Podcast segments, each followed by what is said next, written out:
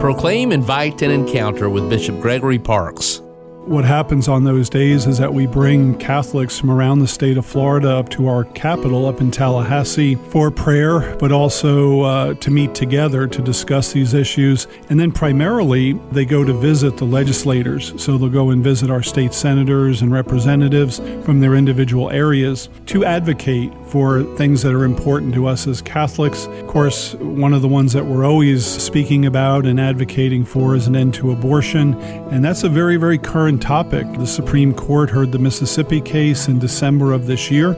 Uh, we don't know what the ruling on that is yet, but there's good possibility, from what I understand, that the Supreme Court could remand this back to the state. So each state would decide how it's going to permit or not permit abortions within the state. So it's important for us as Catholics to make sure that in preparation for that possibly happening, that we get our voice out there.